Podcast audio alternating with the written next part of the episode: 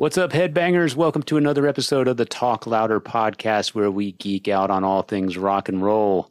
Hit that subscribe button on our YouTube channel. Leave us your likes and comments. You can also leave likes and comments on our Facebook page. Follow us on iTunes and Spotify. Also Instagram at talklouder underscore podcast. And, of course, our website, talk louder podcast dot com. I'm Metal Dave, along with my co-host, Jason McMaster.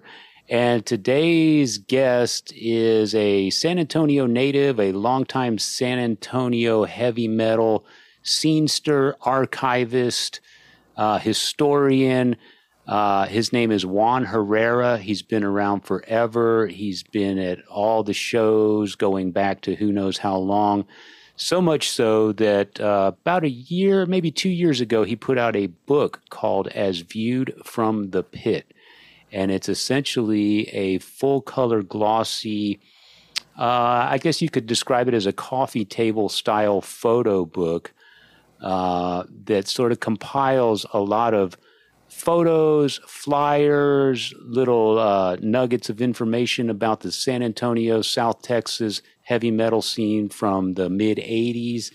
And uh, it's a must-have for anybody who remembers or is interested in learning about the South Texas heavy metal scene. Uh, Jason, of course, is a part of that book uh, as the frontman from Watchtower. And uh, Jason, you got any words on this book? I, before we I have too many on? words. The yeah, it's really I'm well just, done. I'm just thumbing through this, and the photos are. I, I mean, obviously, I'm emotionally connected to this book. Yeah. Uh, the. You know, this is my family. There are friends.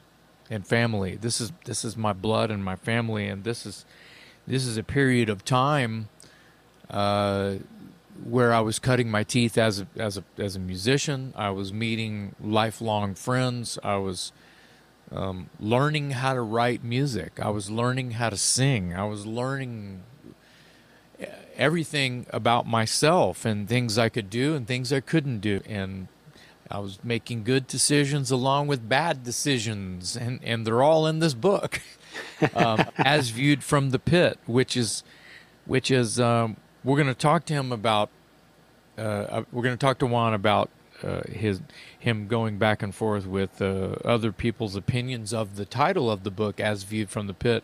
I think that the title is great because it gives you literal perspective through Juan's eyes, as yeah. a, just a fan, as a as someone who's there soaking it all up, going, "Holy shit!" I like the title because it sort of, it, it, intentionally or not, it sort of caters to the fan. Because if you're in the pit, then you're viewing what's on stage, and that's kind of what the photos capture: is the bands on stage, and it speaks to the fandom, if you will, that. Yeah. that that made this scene so rabid. It also and he only has... put out one hundred twenty-five copies of this book initially, but he's going to tell us if there's...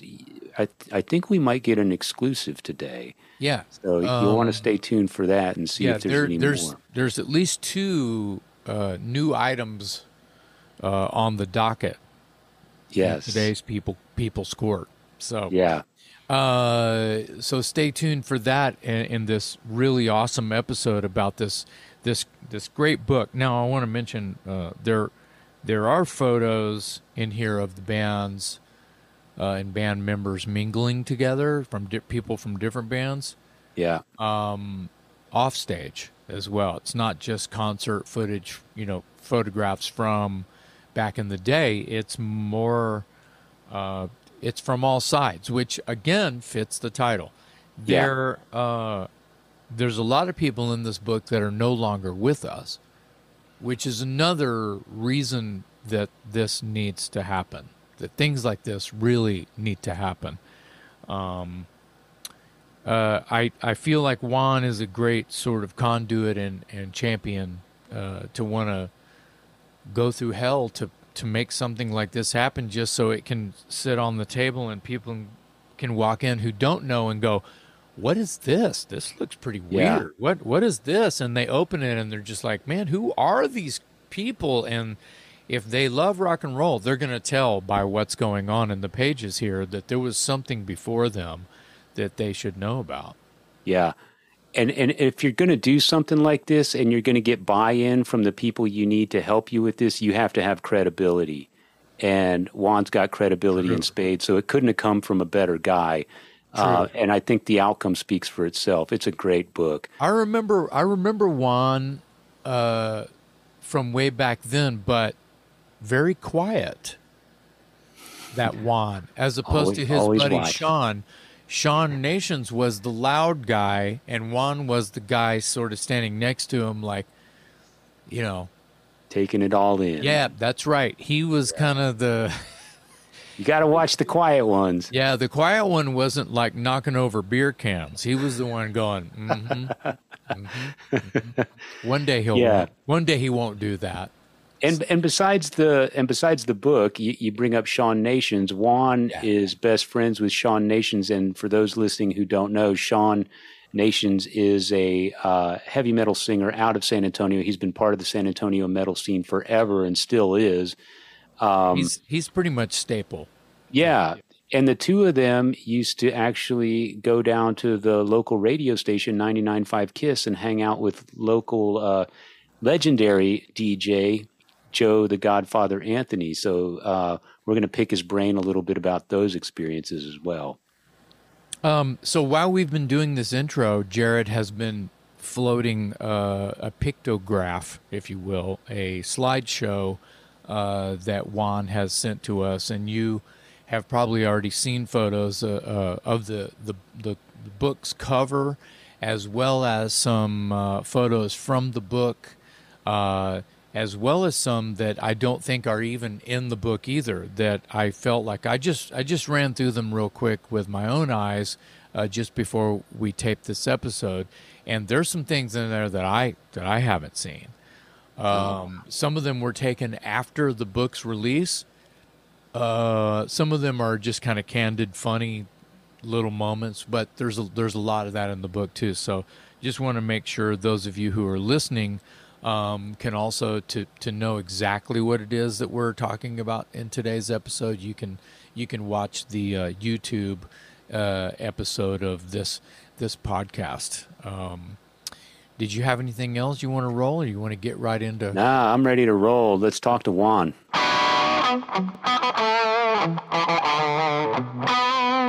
So, Juan, you're from San Antonio. Tell us a little bit about just growing up in San Antonio as it pertains to something that might uh, our listeners might hear on a, a a podcast about hard rock and heavy metal.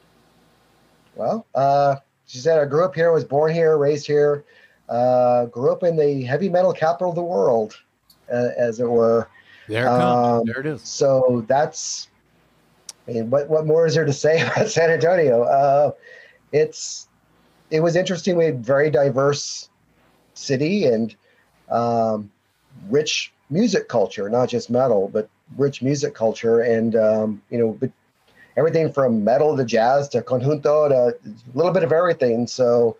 Um, That's, you know, it was interesting growing up and, and seeing all these different things. And then, um, you know, growing up, going to shows, you know, going to my first show was a Van Halen show uh, at the Convention Center Arena before that went by the wayside. And Which tour? Uh, that was on Women and Children First. Nice. Ooh, good one. Good Do you one. remember so the opening was, act?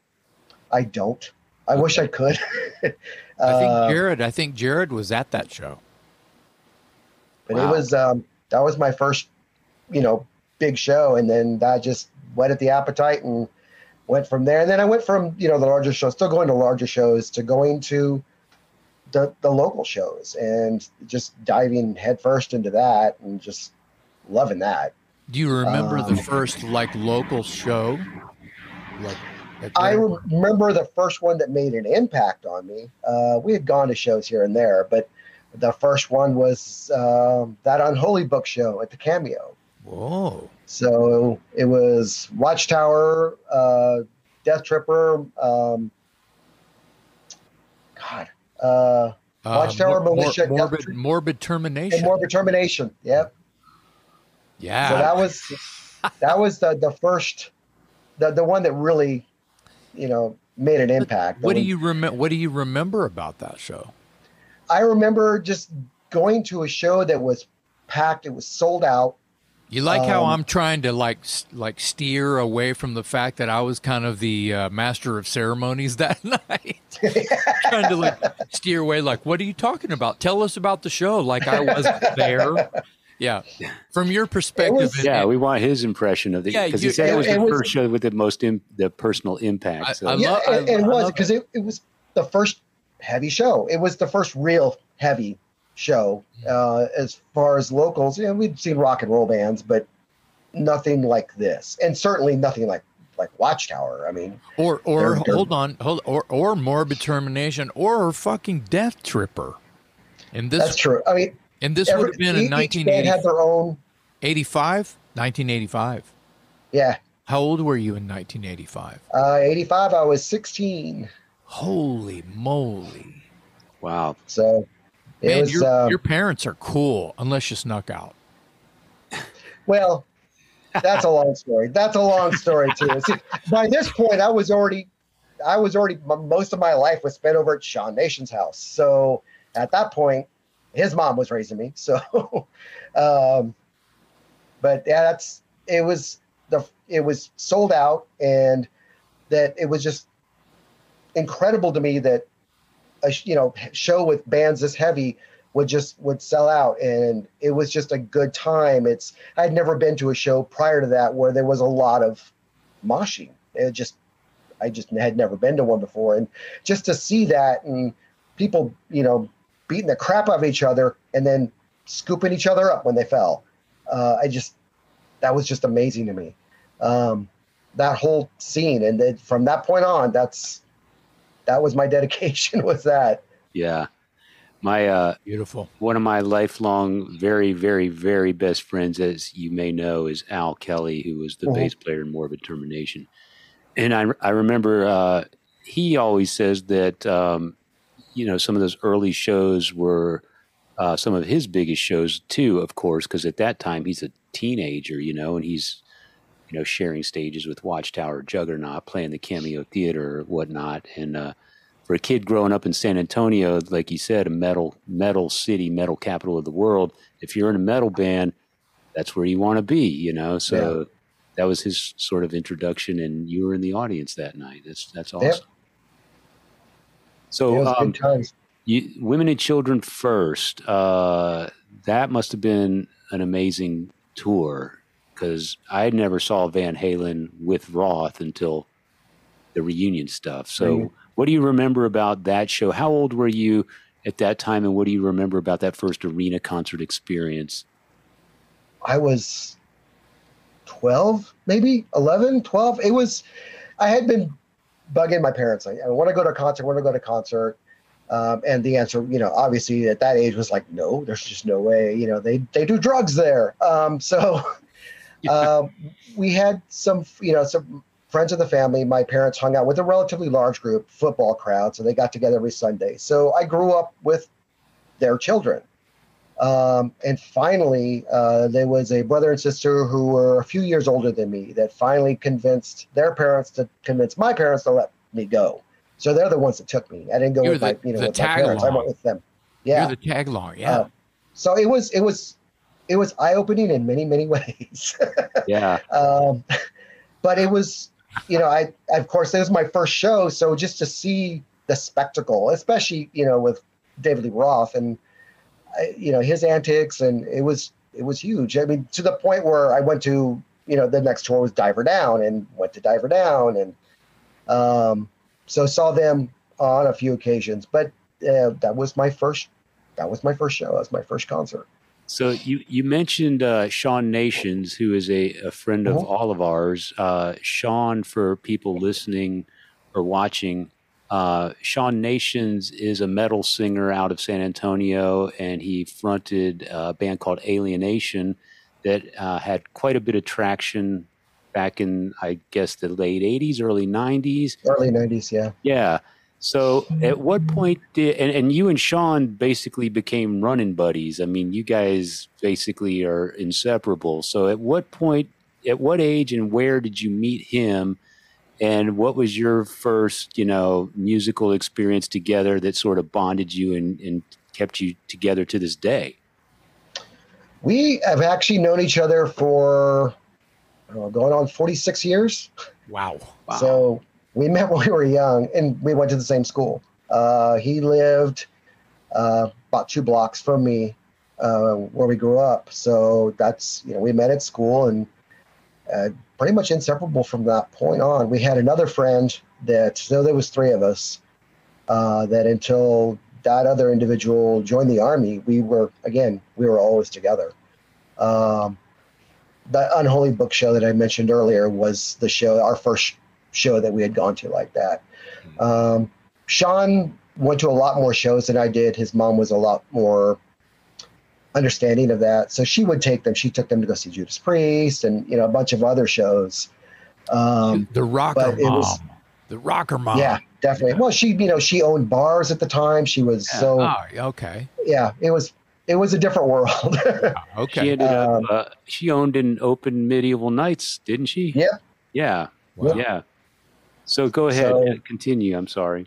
No, oh, no problem. So that's, you know, since that that age, you know, we we've always been together. It was a short time when he was living in England uh, and came back, and I think he was gone for two years, and he came back, and it was like like we hadn't even been separated at all. So, right. um, so yeah, he's been he's been my uh, my running buddy for, you know, almost half a century.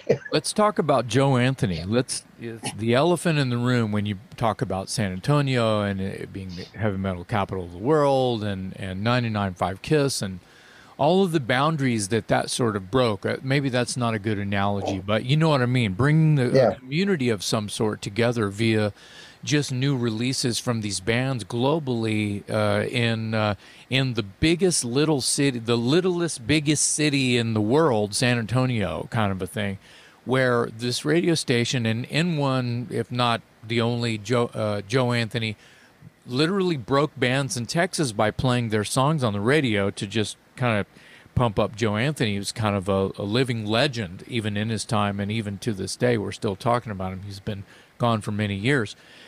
What was, was there, is, are the rumors true that you and Sean would end up down at the station hanging out yeah. sometimes? Tell us a little bit about we that. We did.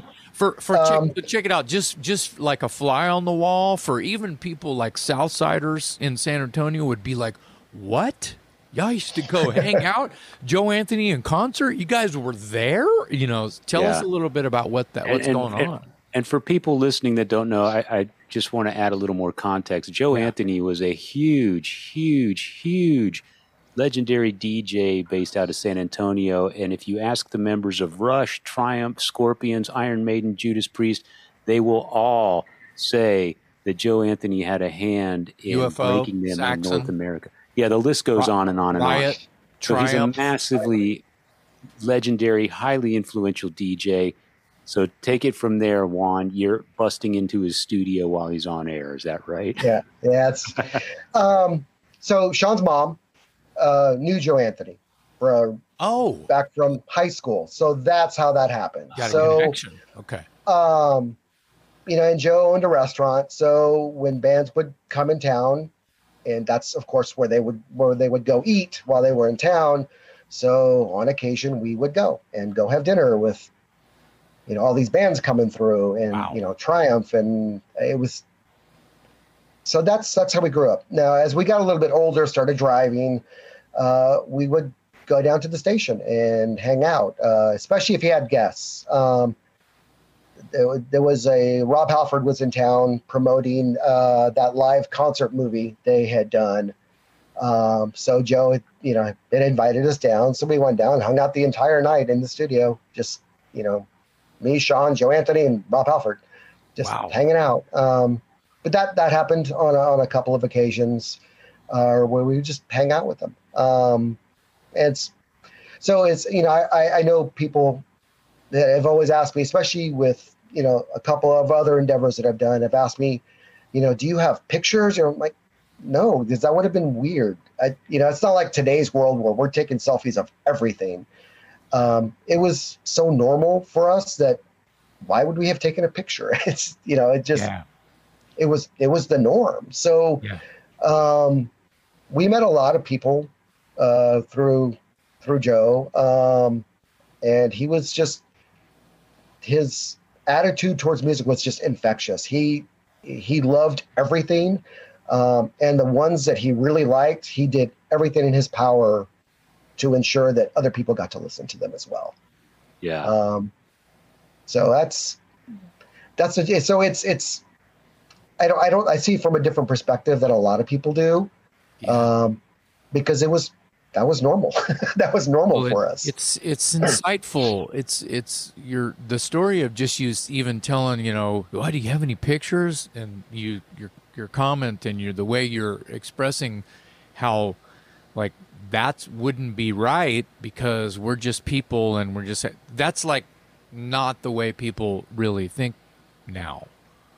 So it's really cool to just hear you as a young you were very young back then. Yeah. What, what year would you say some of these, you know, dinner with Triumph and hanging out on, on air with Rob Halford on Joe's show? You know what we were, I mean, we were teenagers. We had driven down to the station. So I figure at that point we, I was probably seventeen, sixteen. Yeah. Uh, we had to, uh, Rob arranged it so that, cause the screening for that movie was at Sneakers, which was a, you know, of course the, the big rock club in San Antonio at the time. Um, so he had to arrange it so we could actually get in because it was a bar. So nice. yeah, we were, sixteen, maybe seventeen, if even that at that That's time. That's the old, the old Sneakers. Yeah, the old Sneakers. Yeah. yeah. What yeah. what concert movie are you speaking of? It was the um, there was a live Judas Priest concert movie. Um, I think it was just called Priest Live, if I'm yeah. not mistaken. I think okay. it's the I think it's the video accompaniment to the live album that Priest they put yeah. out. Yeah, the, it's okay. the gold cover with yep. the, the, cop, the copper cover. Yeah. Okay, yeah. just to be yeah. just to be certain, I didn't know that. That was it in theaters. I think it was, but I think the screening here in San Antonio, and you know, of course, they chose San Antonio for the initial screening yeah. of it because of Joe Anthony. Yeah, of course, but uh, probably but, certain certain markets. I'm sorry, I'm I'm, yeah. uh, I'm I'm ignorant to the fact that that was actually something that Priest and their management and their label were actually promoting in nineteen eighty. Yeah, it, it, it was it was definitely something new and unusual. I mean, you had concert footage from and movies Woodstock, for example, but yeah. nothing of the heavier nature. I just right. didn't. Yeah, that's not something that was normal at the time. Yeah, a couple of my friends uh, won tickets to that screening, um, and they. They were huge Judas Priest fans, especially the one guy, Jim O'Flynn. Uh, the other guy was named Shane Garwood, and to this day, Jim O'Flynn is a is a is a Priest fanatic, and I mean that in all caps. And uh, I knew they won tickets, and they were going. They were going to get to go to Sneakers to see this screening, and I assumed that there was a chance they would meet Rob Halford, so I sent them with my vinyl copy of. Uh, Unleashed in the East, and Rob signed it for me, and it's hanging over here in my in in this. That is room. Just, that is awesome. Related yeah. to Juan's story, you have like a like six degrees of separation. You actually wow okay. It's it's hanging right up there between Saxon's Power and the Glory and Iron Maiden's Number of the Beast, and I could tell Rob signed it upside down, so you can envision the cover of uh, Unleashed in the East where he's standing there with the mic stand. And I imagine he was just surrounded by people because it's a bar. And, and some, yeah. one of my buddies handed him the record, and he probably just took it upside down and signed That's his cool. name. Signed it. But Who it's good enough cares? for me. It's good enough. Oh, yeah. It's Rob Halford's autograph, and it's hanging up. Yeah. Years later, I got Ian Hill to sign it as well. So Fantastic. Oh, that's awesome. Up, upside yeah. down? Upside down? No, Ian Ian had the benefit, Ian had the benefit of uh, of uh, me handing it to him in a much smaller audience. right. right. So Juan, you talk about um, your your friendship with Sean is obviously enduring and everlasting and has been going on for four plus decades now. we know Sean from. Uh, I was going to say we we know Sean and we love Sean, and and Sean's like a staple just as much as you are. Um, I I've always been impressed with with you, and you as well, but you and Sean, I- inseparable again. Uh, we're always had the right energy. You were always at the right. I felt like uh, a good place for a good time, right? In the right yeah, well, place, absolutely. In the right place at the right time, and it always had to do with rock and roll. If if I showed up and you guys were there, I knew I was in the right place. So, you know what I mean? Yeah, so, I would. I, I would look at it from the opposite point of view. Well, shit, Jason's here, so it's got to be the right place to be. Well, yeah. um, thank you for that, but I felt uh, the feeling is mutual. I, I, I feel like that was uh, that was a good that was a good sign. Oh, good, thank God, Sean and Juan. Yeah. Oh. No, but so so what I was, I was getting at a, is, thought it was going to be a puppet show. Now I know it's going to be for real. So. You know, uh, we know. I, I got to meet Sean as being a singer and a performer, and from there we became friends. Um, and he ran in the same circle of friends as me and my buddies and all that stuff. So my question is, did did you ever have any uh, musical aspirations? Did you ever play any bands? Do you play any instruments? Are you a musician at all in any way? Our, in fact, the first band that I was in, it, it was Sean was the singer in the first band that I was in. Um, okay. It was funny. We were, as I was, I'm still working on my office here. So I've got just boxes and boxes of just stuff that was put away over the years. Uh, so last week, week and a half ago, I came across some of the old tapes that we had recorded. Um, and oh yeah, it was... Yeah, uh, you know, laughter, tears, a little bit yeah. of everything. You know, just listening to that stuff. So, what was uh, the, what was the band called, and what instrument do you did you play? Uh, so the band's name was Nations Reign. Um, okay. God, he's gonna kill me for talking about this. Um, and I played guitar. Um, okay. So, and it was you know it was short lived. It you know we he moved on, and I started doing other things. Um, Still dabble with it every once in a while. Um, well, you, uh, a couple you, weeks ago, I you got love rock and roll, Sean, so it's it's always going to oh, yeah. be there. You love rock and roll, so. Yeah. And uh, a few weeks ago, Sean approached me about uh, working with uh, one of his bands, uh, Killswitch Incorporated. So I am now actually an official member of Killswitch Incorporated. So, oh, oh you heard it here hey. first on the Talk Louder podcast. Wow. So yeah, that was. And that was, you know, out of, and again, I, you know, I've got a lot of stuff going on, but that was the one band that the opportunity ever came up that I would definitely jump at it. So, sweet. So, yeah. Wow. Wow. Yeah. Killswitch Incorporated uh, has, a, has for years had a buzz around San Antonio, one of the bigger metal bands on the local scene there in, in San Antonio. So, congrats. Let's let's let's dig into um, the elephant in the room. The one of the reasons that I wanted to have you on here is you have created uh, our our little our little. I'll just uh, I'm being humble here. Our little scene. You have you've our molehill. You've made it into a mountain, Juan. You really kind of took what. Um, You've become an archivist of, of sorts, um, and along with other uh, archi- archivists, you have. Uh, and I, I don't think it was like overnight. I think it was. It took you a long while to create um, something that I. When did you first come up with? Uh, and this is sort of your like. Uh, Your title is As Viewed from the Pit is your sort of brand, isn't it? As Viewed yes. from the Pit. Well, hold on. Got Twinkies. Uh, yeah, got to do that. Got to do that. Who's that? Who's that guy on the cover? Who's that guy with the nice ass? I don't know. Sexy blonde guy. Yeah. Whatever happened to him? I don't know, man. He's probably dead. So. As you were, Viewed from the Pit. Your collection of of just like, uh, I'll I'll, I'll go ahead and say it, useless rock and roll memorabilia, uh, relationships with photographers and videographers and uh, uh, mag- mag- fanzine editors and and writers and creators and all of the things that you would look, ooh, I love this flyer, and then you you put it you put it away, and then yeah. you know, thirty years later you pull it on, you know, and you decide to come up with. Uh, Well, As Viewed from the Pit, I think that is something that you've had going on for a while, whether it be an email address, a website, or something. When did you first come up with As Viewed from the Pit, which sounds like a fanzine, a cool like eighties metal fanzine? Tell us a little bit about how you feel about that. Well, as far as the name, um, I was, you know, I had tossed around a couple of ideas, and, you know, I went to a couple people that that were in the scene, have been in the scene, or still in the scene, that I talked to pretty regularly and was getting opinions. Um, so um, honestly, everybody hated the name.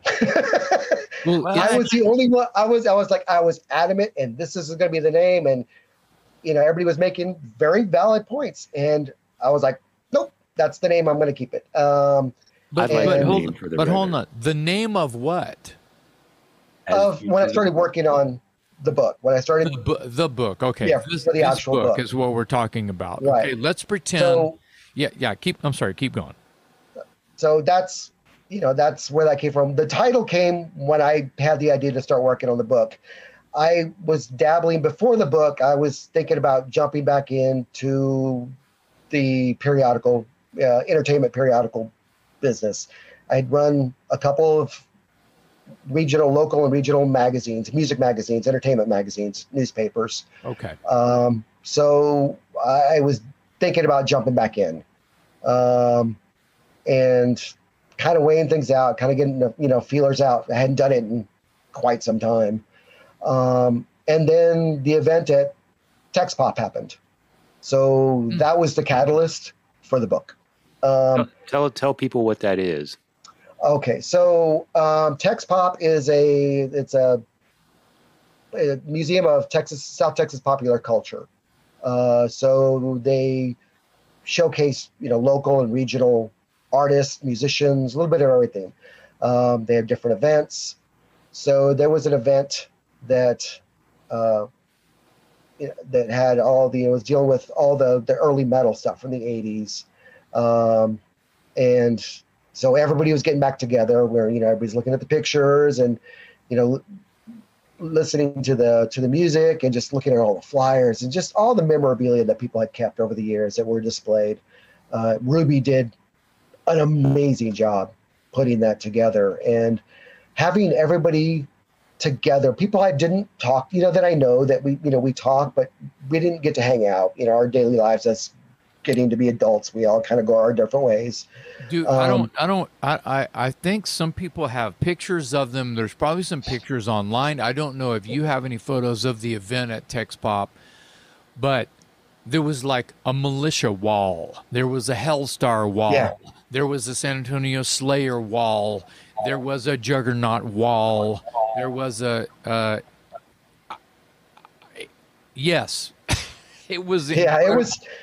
It was it was amazing. Uh, yeah. I, the, it was just amazing to see all that and to see, and it was cool seeing all that stuff and, you know, getting those memories. But having everybody there, and, you know, people that I always looked up to, um, you know, bands that I listened to that were there, people that I know, friends that just went to shows, and having everybody there again. And that's that's what really, I was like, yeah, yeah I want to do a magazine again, but I want something more permanent. I want. You know, I want mm. I want people who don't know or who weren't there to feel what I felt back when I was going to shows, and what I feel right now. So um, we're we're you know, me and Dave held up this really awesome glossy coffee table style book that is called, uh, for those of you who just don't really know what what it is, we're actually sort of like worshiping right now. Uh, Juan, our guest today, has done this really excellent uh, job that was quite an undertaking of putting together a, a photo memory book type of a thing called As Viewed from the Pit, uh, photos from the South Texas metal scene from nineteen seventy-eight to nineteen eighty-nine. Now, I learned a lot about Texas music, uh, hard rock and heavy metal music, um, and there's a lot of stuff in here that I did not know about. So I, I, I wanted, and it, maybe it's just me, I almost wanted there to be even more uh, quotes and verbiage and description mm-hmm. of, of some of the the bands that I didn't know about, because I was just like, what? I didn't know. And so-and-so was in that band. It was like this web of uh, San Antonio and or, and or, you know, putting it all together. But this book has a sleeve in the back that has old flyers and ticket yeah. stubs, and I just never take this stuff out. I just leave it in there. It's like, oh man, I can't, I can't take that out, right? It's, yeah, that's like uh, it's like you know, taking the Kiss doll out of the box. Yeah, you can't do that. you, you just don't do it. You don't yeah. do it. So this this talks about. I mean, I mean, obviously, I'm I'm completely honored that you chose to put my butt on the front cover, and there was no like deals made on the golf course or payola or you know, what do I get? You're gonna have to pay me if you want to use my my you know my back ass. Uh, but the photo really says a lot about what's going on here, not just because there's this s- silly person wearing spandex uh, on the front, but there there are these maniacs. Yeah. And it's yeah. sold out Cameo Theater. There's probably seven or eight hundred people in the room for bands that no one else in the world maybe at the time, or the world was just beginning to hear about at this time, or had only you know heard about it uh, at that moment. The the the Watchtower record wasn't quite out yet. Slayer Prepare to Die was, Wizard Knights of Metal was out. There were things happening in San Antonio that Watchtower, that was like a coveted thing. And he's like, yeah, we got a demo. And the next thing to move forward with is your E P or your record yeah. or your, you know, and that seemed to be, uh, we had uh, guest Rodney Dunsmore, who says a lot of the new wave or British heavy metal stuff that was happening from mid to late seventies in the U K and, and just the British Isles, England, uh, were... They didn't put out demos. They put out seven inches. They would they would write a handful of songs and they would put out a, a record. And I, I I never even realized that that was like, oh, I guess that's right. You don't really find a cassette of yeah. you know Def Leppard. They no they put it on wax. You know cassettes were like this expensive thing. You know it was actually cheaper probably to put out a couple songs on. Anyway, so that was sort of a play on things. But if you look at the the faces and the eyes of these these people, and I'm making the same face back at them. You know what I mean? And so there's something to say about about that, and and uh, and the reasons why why. So the TexPop event with uh, like Cyrus, um, I got up with uh, you know like there was a version of uh, you know. S A Slayer and Militia, and you know, and I got and, and that night was pretty incredible. But let's talk about the uh, the work you have really, the sweat and blood you put, and love and heart that you've put into this book, and what from the time that that TexPop event happened, where it was like a kind of a who's who. I mean, Jack Orban was there. Yeah. That's huge. He's the reason. Uh, I mean, my first concert was U F O and Rush, Stone City Attractions, mic drop. Yeah. That's Jack yeah. Orban. He brought yeah. all those bands. Joe Anthony's playing them. Jack Orban's bringing them bringing to town. Them. Booking them. Yeah. Yep. Yeah. yeah. So, so you you decide I'm going to make this coffee table book. Did you know what kind of hell you were going to go through? um. I, I, I didn't know. I really, and it didn't matter at the time. I thought, well, you know what? I know enough. I know a, enough people that I can get what I need. Um, and I quickly learned that I was absolutely wrong um, um, over the years. And I, like, you know, as you, you move, you get older, stuff disappears, you lose stuff. So I figured it's going to be easy. Everybody's got tons of stuff. And it turned out very quickly, I learned that that is absolutely not accurate, that most people don't keep stuff. They don't keep pictures. Um, there was a handful, literally a handful of, of photographers that actually shot pictures at that time that weren't on a little Instamatic um, that had pictures of, you know, any quality or that they kept. Yeah. Um, so that was tracking down uh, individuals, photographers, to get those pictures, because a lot of the guys in the bands just didn't have them. They just, you know, over the years, they either went away or they never had them in the first place. Um, so that was the hard part. You know, I planned this, I wanted to do this huge coffee table book with all these photos, and I have no photos. So the, fir- the first so, name, the first name that comes to mind is obviously Liliana. Yeah, Liliana Martinez um, was at every hard rock heavy metal show. I think that she was shooting for Full Tilt Boogie, or maybe yeah, full writing tilt, yeah. for Full Tilt Boogie, which was uh, like a, a, a newspaper leaflet kind of a thing. Yeah, that you week, picked up weekly at the, newspaper. Yeah. yeah. Yeah, there was mainly an entertainment rag, sort of similar to the Austin Chronicle, but a San Antonio version of something like that. Tell us a little bit about, now Liliana has been gone from the earth for a while now. Yeah, what, it's been a long were, time. Were you in touch with Bear, her brother? Were you in touch yeah. with her family to try to try to find some of her backlog of photographs? It was her brother uh, that yeah. um, I reached out to through, you know, several people to, to introduce me. Uh, because that was the other stumbling block that I had, that while I knew some people, I didn't know everybody. Uh, there was, you know, as as one does, there's particular bands that, you know, I would go and see every time they were, you know, they were playing. And there were others that I would catch every once in a while, but we weren't buddies, we weren't friends, we weren't acquaintances. There were bands that I went to go listen to, and that was where that relationship stopped. So the first obstacle in trying to find photographs was nobody knew who I was.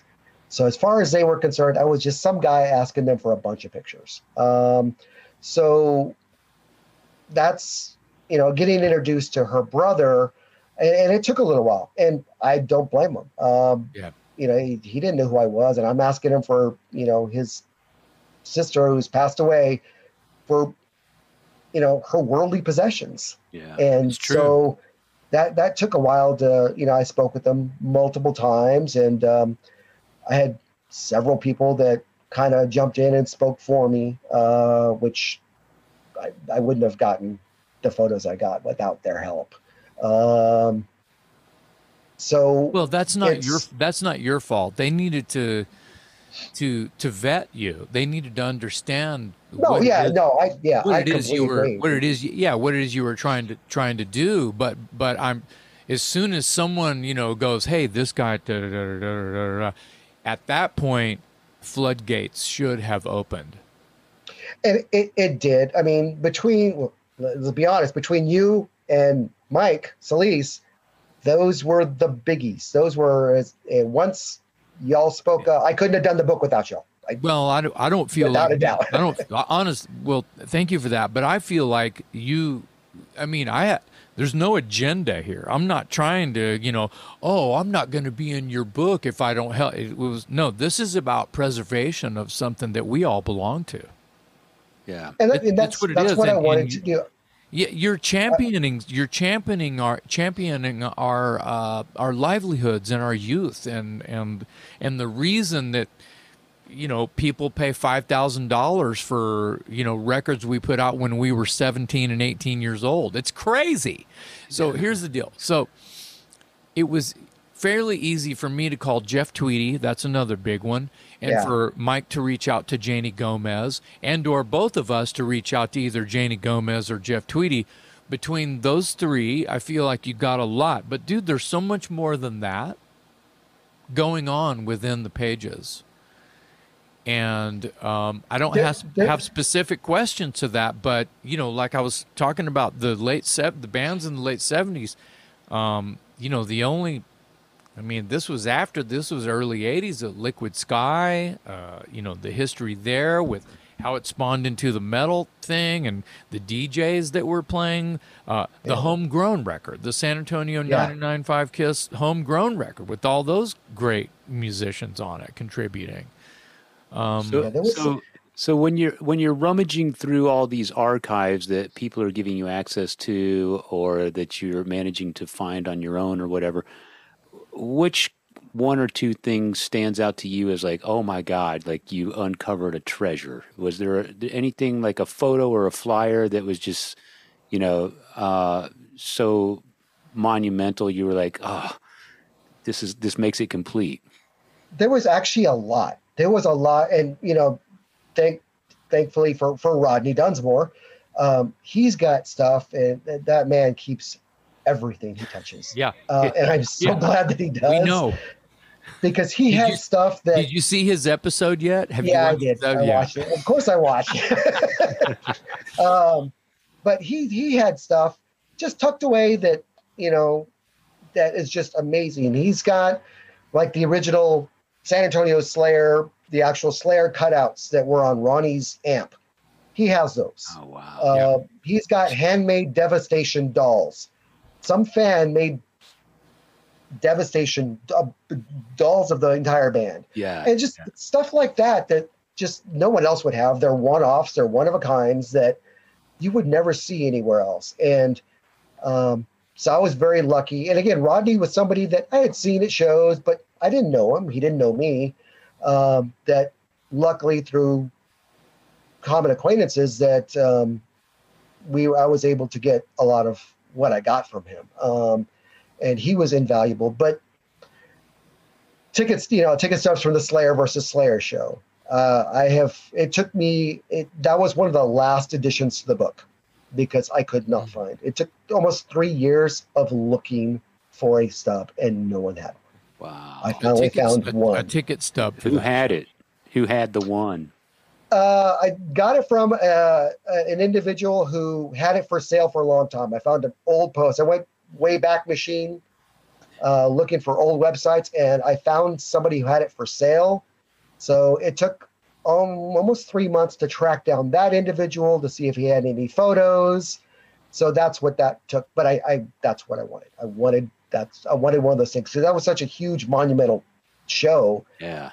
That I and but one. that I could find, and I I looked everywhere. Well, the, the Via, in, in my eyes, the Via Fontana was like a a ground zero. Oh yeah, absolutely. For for a lot for a lot of things in San Antonio, but I'm sure. But uh, you know, I'm sure people probably lost their virginity there, or whatever. I mean, it, it's in the heart of, of of downtown San Antonio, and it's dust now. It's no longer yeah. there. So the yeah. things that people say Via Fontana, what the hell is that? Oh well, if you if you if you worship heavy metal, you need to know about the Via Fontana and the legend of, you know. Yeah. Um, I think that, you know, go back to the Slayer versus Slayer. Everybody is going to be able to figure that out just by what, you know, the phrase. But for some reason, it's only certain circles that that seems to be a big deal.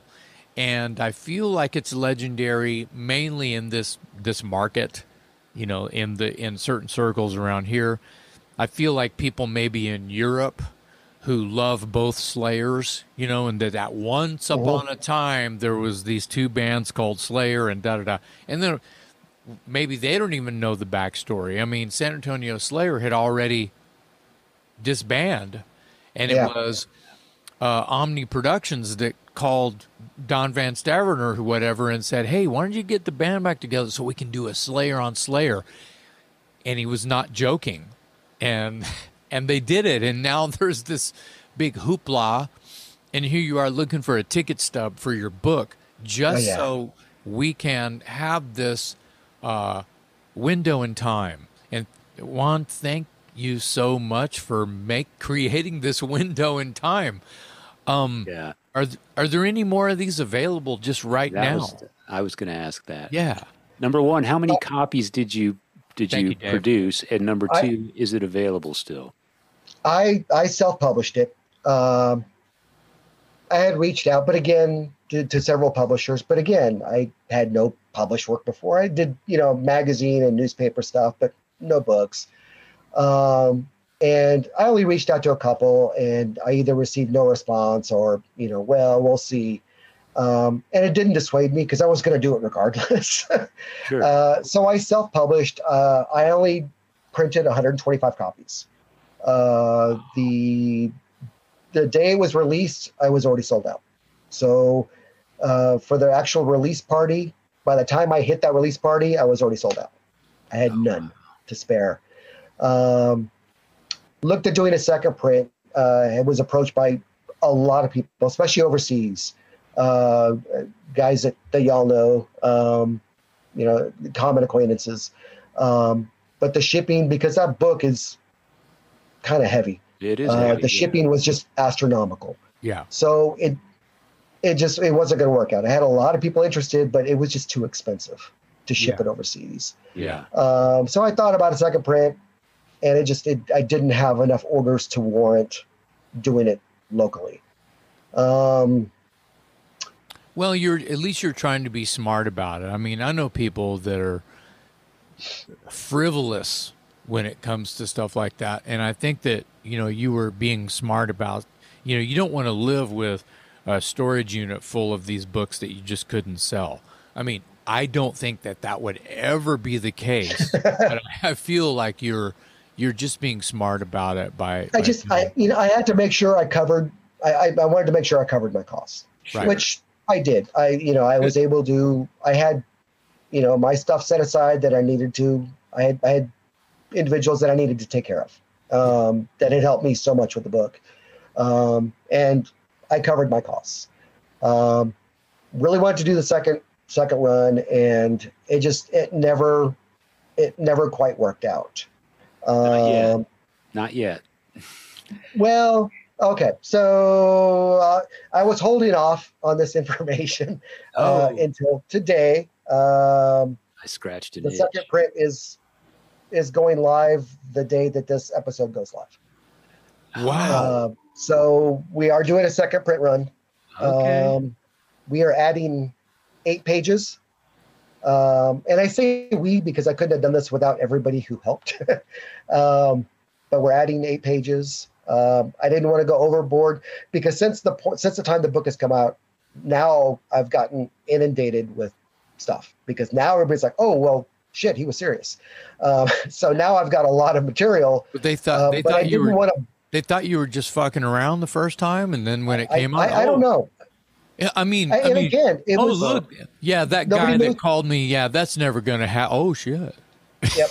So and that's okay. Um, But you know, I, I wrestled a lot with what to add and how much to add, and I didn't want to go overboard because I never want to put somebody in a position where, like, well, shit, now I have to buy another copy, or I, I didn't want that at all. I didn't want anybody to think that it was a money grab or anything like that. Um, there was things I wanted to fix in the book.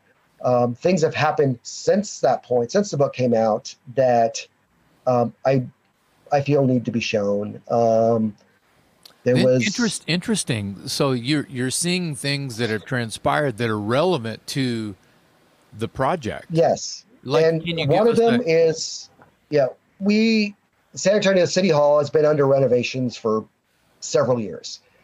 Um, when they decided to redo City Hall, they opted to have murals painted on each floor of City Hall. So they ran this huge huge thing uh, with San Antonio artists to find five artists to do a mural on each floor. Um, one of the, the, and the theme was, you know, locations. So, you know, you had a lot of artists that were submitting, you know, of course the Missions or, you know, Tower of Americas, you know, it's very specific, you know, iconic locations in San Antonio. Yeah. Well, one of the artists didn't, he approached it a little bit differently. So what he did was iconic locations, but having to do with music. So the Landing in San, you know, the you know the jazz and uh, the Black Spot, uh, where there was a lot of soul music done uh, early in the in the fifties. Um, so he had he was one of the ones that was chosen.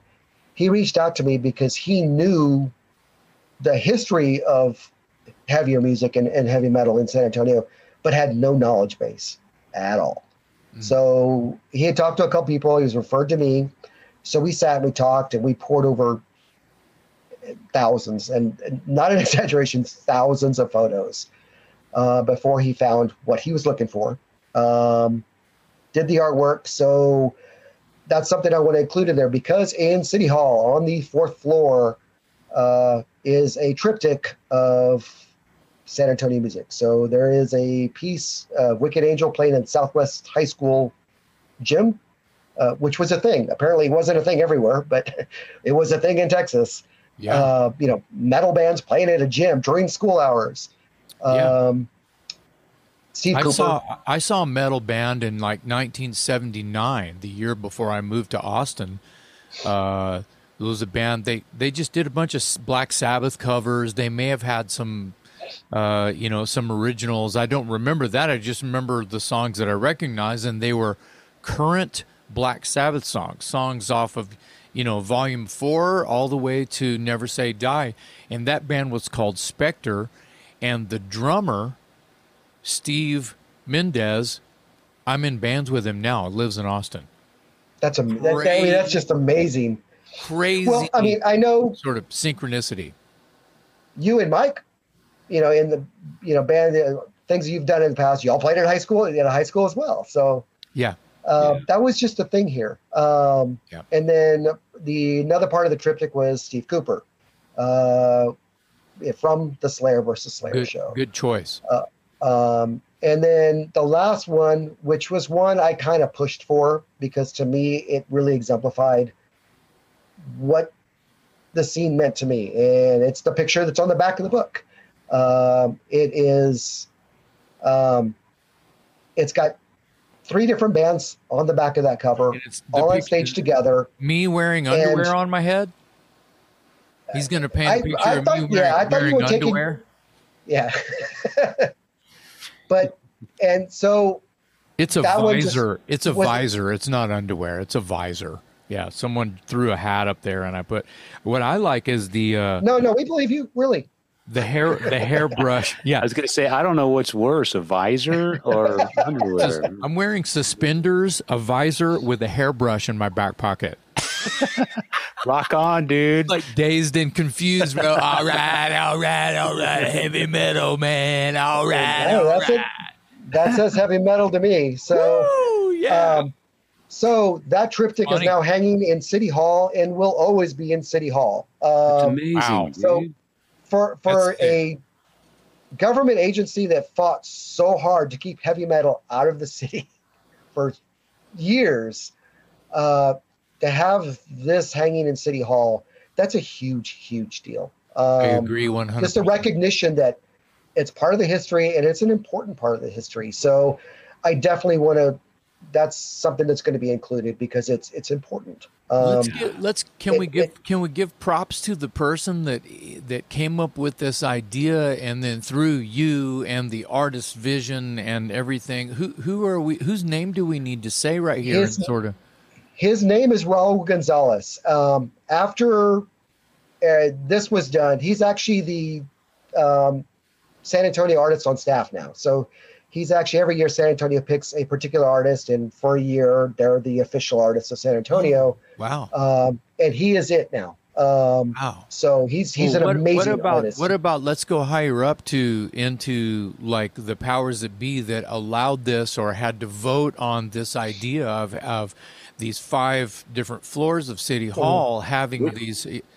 Which city councilman do we need to vote for? Yes, who is it? Who was, are we voting actually, for next year?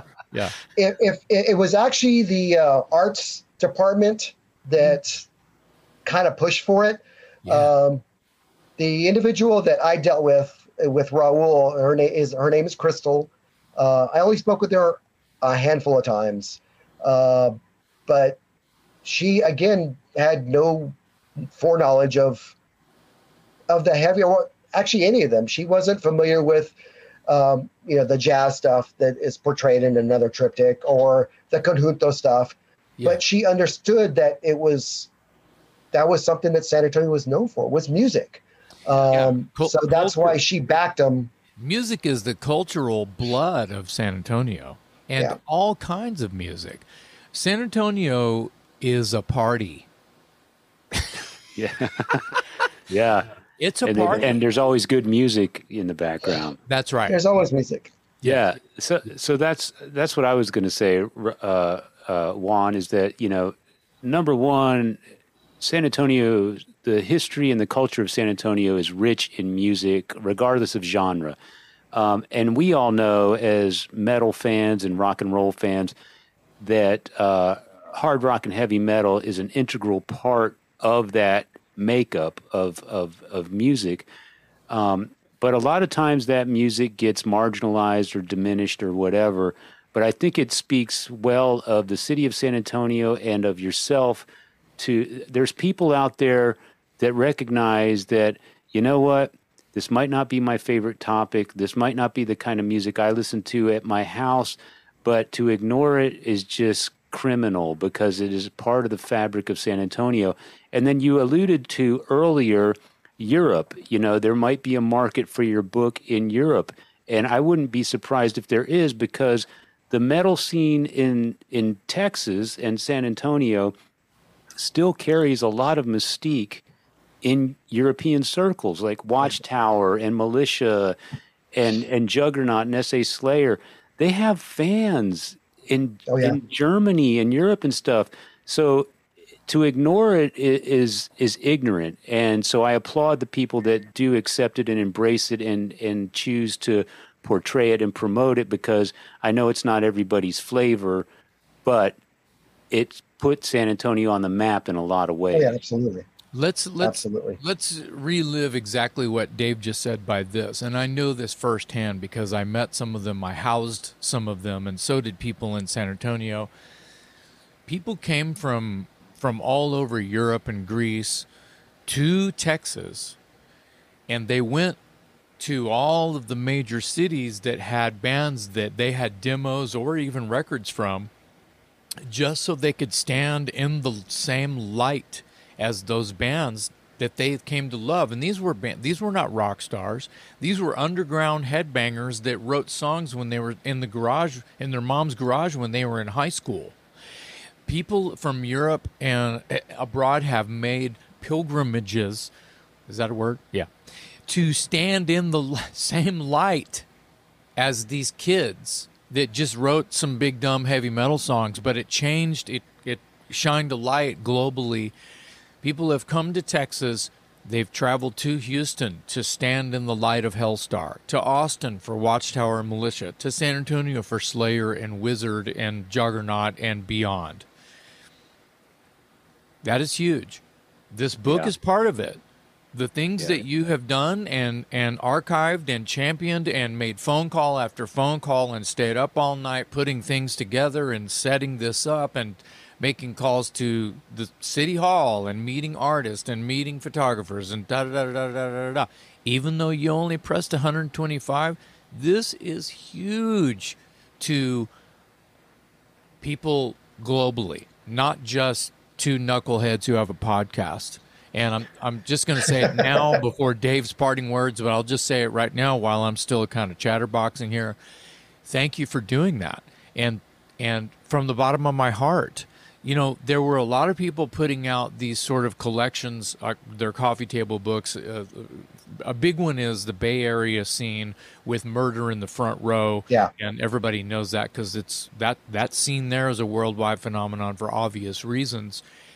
And this came out, at, I went and saw the movie Murder in the Front Row, and Kirk Hammett, I'm getting choked up just talking about it. Kirk Hammett's crying in the movie while he says the same, almost verbatim, that I'm saying on the back, the, my quote on the back of the book. And I, yeah. I can't say it because I'm about to, I'm about to cry. So, you know, it's thank you. I, absolutely, and it was it was my pleasure, and it's something that I wanted to do. I wanted to share what little I could to have somebody relive what I, you know, to be able to be there where I was and to experience it and to see it through my eyes, and um, and people who were there to help them relive it, people who weren't there so they could at least get a glimpse of it. because it was yeah. it was a beautiful, wonderful thing, and um, I wanted to share that as much as I possibly could. Well, yeah. It gave a bunch of punks something to do, that's for sure. Well, I, I, I want to say, too, that uh, speaking for myself, uh, obviously I'm not a musician. I, I'll never make my mark uh, by putting out a record or playing a great concert or anything. Um, but I've always admired people that are still so passionate about the scene that they never maybe uh, took that passion and turned it into a, a band situation or a musician situation, but they felt so that there there was still this need to contribute in some way or some form.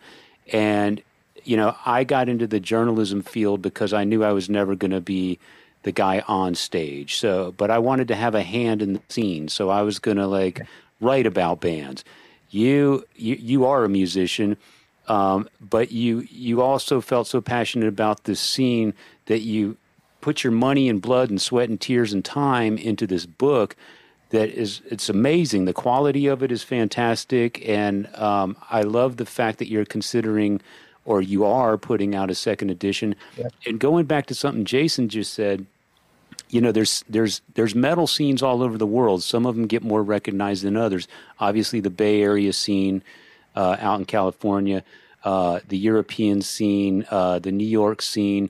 But I think there's something special about the Texas metal scene that but it, it's almost like the underdog scene. Like, because none of those bands quite made it to, you know, the Testament level, the Slayer level, the Metallica level or whatever, that the fans that love that kind of music gravitate towards it.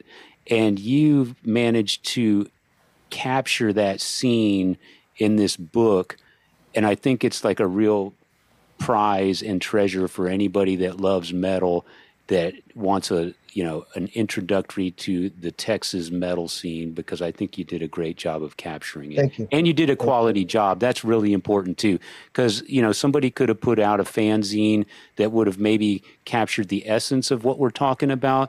But you put out something that's enduring and lasting and high quality, and I congratulate you on that, because anybody that uh, has a passion for metal and takes it to the next step and produces something that's lasting, you made your mark, man. So thank you for thank doing you. it. And, you know, speaking of next steps, um, so uh, we are, I've been working with an amazing uh, filmmaker, Lynette Alleman. Oh, cool. Uh, who in her own right is just a fantastic producer, director, uh, writer, um, filmmaker. And um, we had talked a lot about possibly doing a documentary. Um, oh. And so, uh, and I begged Marlon. A, a movie you know, version of the book, maybe? Y- yes. Okay. So, um, you know, back to it with begging and borrowing any videos that I can p- find from anywhere. Um, I've got some footage, some amazing footage that I don't know if a whole lot of people even realize that it's out there. Wow. Uh, that's putting together, doing that, uh, working to try to start scheduling now that COVID has slowed down a bit. Um, and, you know, all of us are a little bit older, so it affects us a whole lot differently than others. Yeah. Uh, getting together with people and starting to do those interviews so we can start working on that as well. But that's going to be a companion documentary. That is big news. You, that you is put really, down, really you put down news. One chore and picked up another. Absolutely. Well, with the new pressing and the, the eight new pages, you're you're going to have a movie version of it. That sounds like more hell on the horizon. You know, it's it's I don't think it's going to be as difficult. Again, Lynette is it's just my idea. It's, you know, hmm. Lynette is an amazing filmmaker, so I have full confidence that she will take my very narrow vision of what I want and just do wonders with it. And um you've got you know, a, few the, more, I, I, a few more weapons now than you did. Yeah, and I, I want You know, the, the book helped me express what I wanted to express and what I want yeah. people to see and live through. Um, now I have the, you know, opportunity to do that in, in spoken word. And, um, and it's real important that I'm able to do that and, and to have other people hear the stories from the horse's mouth, as it were. Um, and So that's that is the next goal, um, is getting that taken care of as quickly as we can, um, and to, to get that out so everybody can see it. So, you know, you can pop onto YouTube and or, you know, Amazon, Netflix, whatever, wherever it ends up. I don't really, yeah. I don't care. I, as long as people get to see it that's, yeah. and experience it. And that's, that's my goal. Well, making sure that it's available on any platform will be, will be a goal that you can work towards once you wrap. Right. Yeah. Yeah. Yeah. Well, thank you, Juan, so. for, for everything you've done. I think that uh, you archiving and, and putting out this, uh, this book, As Viewed from the Pit, is the book we, we talk about that's uh, coming out a, a second edition, bigger and better, along with the companion as well. Um, I feel like uh, we, you know, the bands, as well as people in the audience and the promoters, and we, just every, anyone who was there, um, that is a reason why this needs to be talked about. I feel like in Austin, something like this has not really happened yet. The documentary about the back room, I think, is a great start. Yeah. Um, because it's kind of about the bands as much as it is about the venue. And I think that projects like that are really cool, because there's a lot of people that are transplants to Texas who are into what we're into. They mm-hmm. don't really know the history. And you're really kind of helping us tell the story and pass it on. So it's appreciated. Yeah. Yeah, absolutely. Uh, I'm always a champion of the guys behind the scene, because I'm one of them. I'm never, I'm not Jason. I don't get on. I'm not Jason. I don't get on stage. I don't make records. I wish I could, but I can't, and or I don't, or whatever. So uh, I'm, I've always been, uh, I always have respect for people that uh, are passionate about music in the same way I am, and then sort of don't just stop there, but take it to another level. In your case, you put out a book. In my case, I try to interview bands and and, and chronicle it in, you know, publications or whatever. Uh, we've had our friend Sean Weingartner, our friend Rodney Dunsmore, people like yeah. these. These are guys that are behind the scenes, but they're, I think they help make the engine run, and you're one of those dudes. So thank you for all your hard work. I can't mm-hmm. imagine all the time and effort that went into putting out that book. So uh, best of Loved luck with the second round. Best of luck with the second round and with the movie that uh, that you're, you're that you're working on. And, it's and congratulations on the City Hall thing. That's huge. Yeah, that is huge. Yeah, yeah, yeah. I, that, yeah. absolutely. That meant a lot. So the, mo- be, the movie, the movie is the same As Viewed from the Pit. The movie. It will have the same title. Yes, same title. This nice. Just want to make nice. sure. Is there a website that you have that people can contact you or submit materials for said movie or the new edition for the book? Yes, uh, it'll just be uh, at view as viewed from the pit dot net. That's the website address, okay. um, and they can go there and they can, you know, comment. They can reply back um, as, you know, again the as of the airing of this episode it, that. It will be live and up to do uh, the pre-sales for the second print. And, um, you know, as we move forward with the documentary, it'll be updated on there as well. We'll save some copies for me and Dave. You've already made absolutely. two, two sales today.